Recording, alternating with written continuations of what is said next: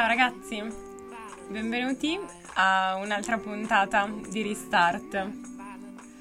Oggi parleremo di cibo e di tutto il tempo che trascorriamo parlando di cibo, facendo cose legate al cibo.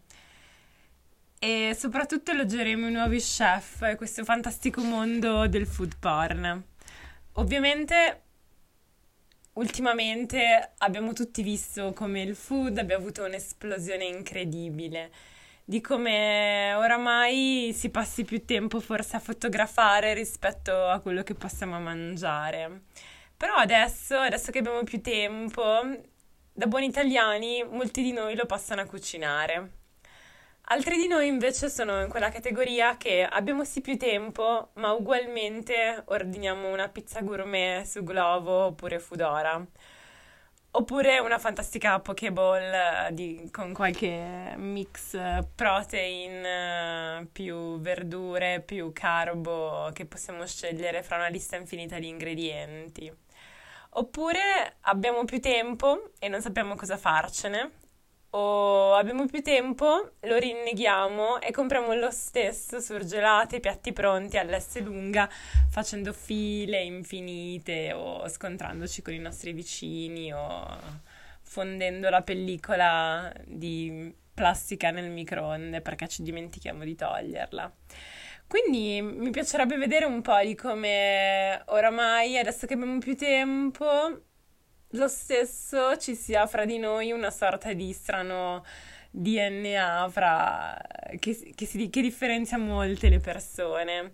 Però se anche voi come me avete oggi fra i 30 e i 40 anni, possiamo notare come la cucina abbia fatto una sorta di salto generazionale e cioè che se le vostre mamme sono nate o comunque cresciute, diventate donne adulte negli anni 60, erano donne emancipate che rifiutavano in qualsiasi modo di cucinare e volevano solamente rifilarvi surgelati o piatti pronti. Oggi voi volete essere, oppure vogliamo essere invece, come le nostre nonne, che facevano anche la sfoglia in casa e quindi se per caso un giorno parlate con un'amica guardando una foto che ha appena pubblicato su Instagram di una torta salata che ha appena fatto, tu le chiedi la ricetta e lei ti risponde con tutti gli ingredienti per il ripieno.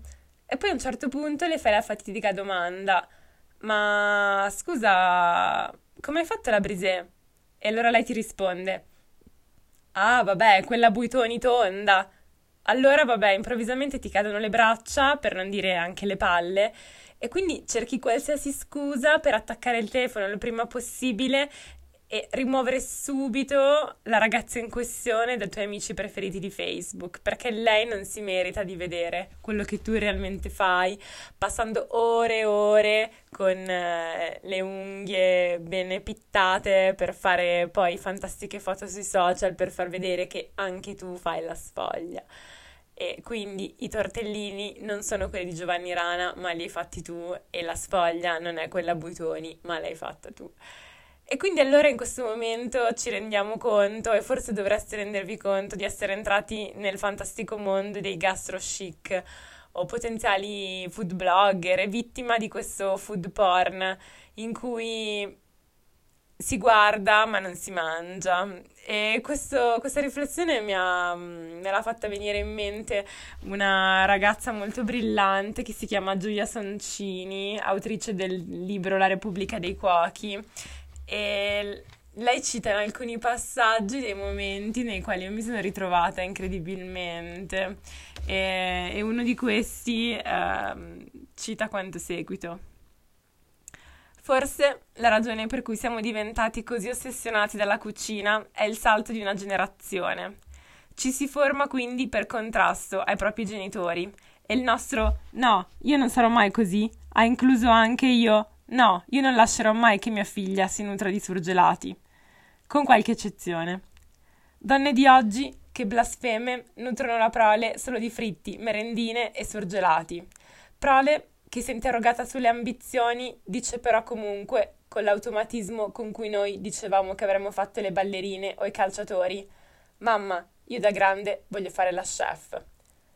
Gusti innati e condizionamenti sociali, TV come modello comportamentale più potente dei genitori e altra sociologia d'accatto che conduce a una conclusione ovvia. I bambini di oggi diventeranno adulti che impiattano. D'altra parte sono cresciuti con cartoni in cui i topi ambiscono a fare i cuochi, come Ratatouille, mica gli aviatori, come Bianca e Bernie.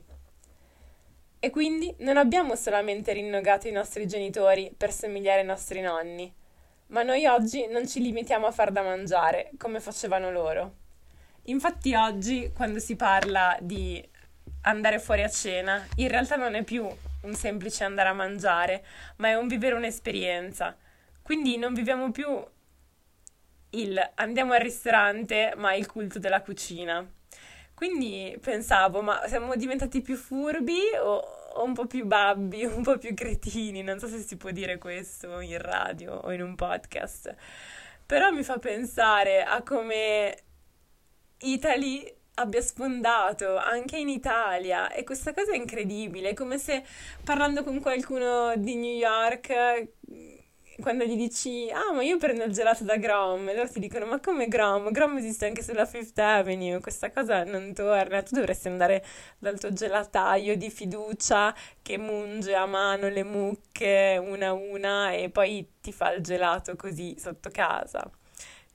E quindi è un po' come se, non lo so, andare da Italy anch'io ci vado, per carità ci sono stata per vedere un po' di cosa si trattasse, però è un po' come dire, vabbè, ma forse domani potremmo importare delle gondole finte da Las Vegas nella Venezia reale e magari avremmo un nuovo business, magari ci sarebbe gente che ci andrebbe, anche di italiani.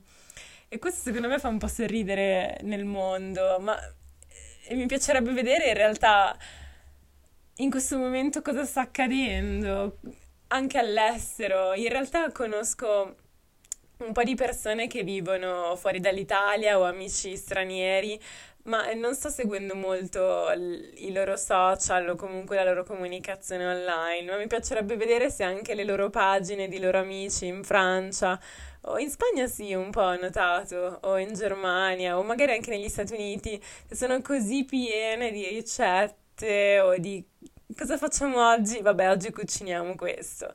Ed è un po' bello vedere come in realtà la nostra tradizione italiana culinaria si sia un po' ripresa, magari anche in questi giorni, magari persone che non avevano mai approcciato, non so, al fare una torta o al forno. Cosa serve il forno? Non so, forse ci metto dentro le teglie sporche o le pentole che non uso mai e magari invece l'abbiano svuotato e abbiano per la prima volta cucinato un dolce o abbiano fatto una lasagna con una sfoglia fatta da loro.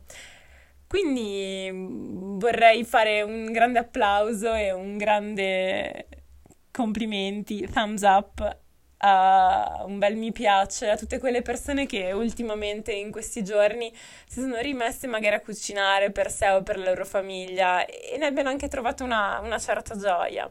E, ehm, e, quindi così, oggi è, un, è, una breve riflessione su questo mondo del food porn e, e dell'hashtag non lo so, food blogger o insta food o qualsiasi cosa che però in realtà nonostante lo critichiamo, magari lo viviamo in maniera un po' più leggera, è un po' secondo me per noi italiani l'anima del nostro modo di essere, quindi mi piace come siamo un po' riusciti a riscoprire ori- questa nostra origine o modo di apprezzare e approcciarci alla cucina anche in questi giorni un po' più complessi.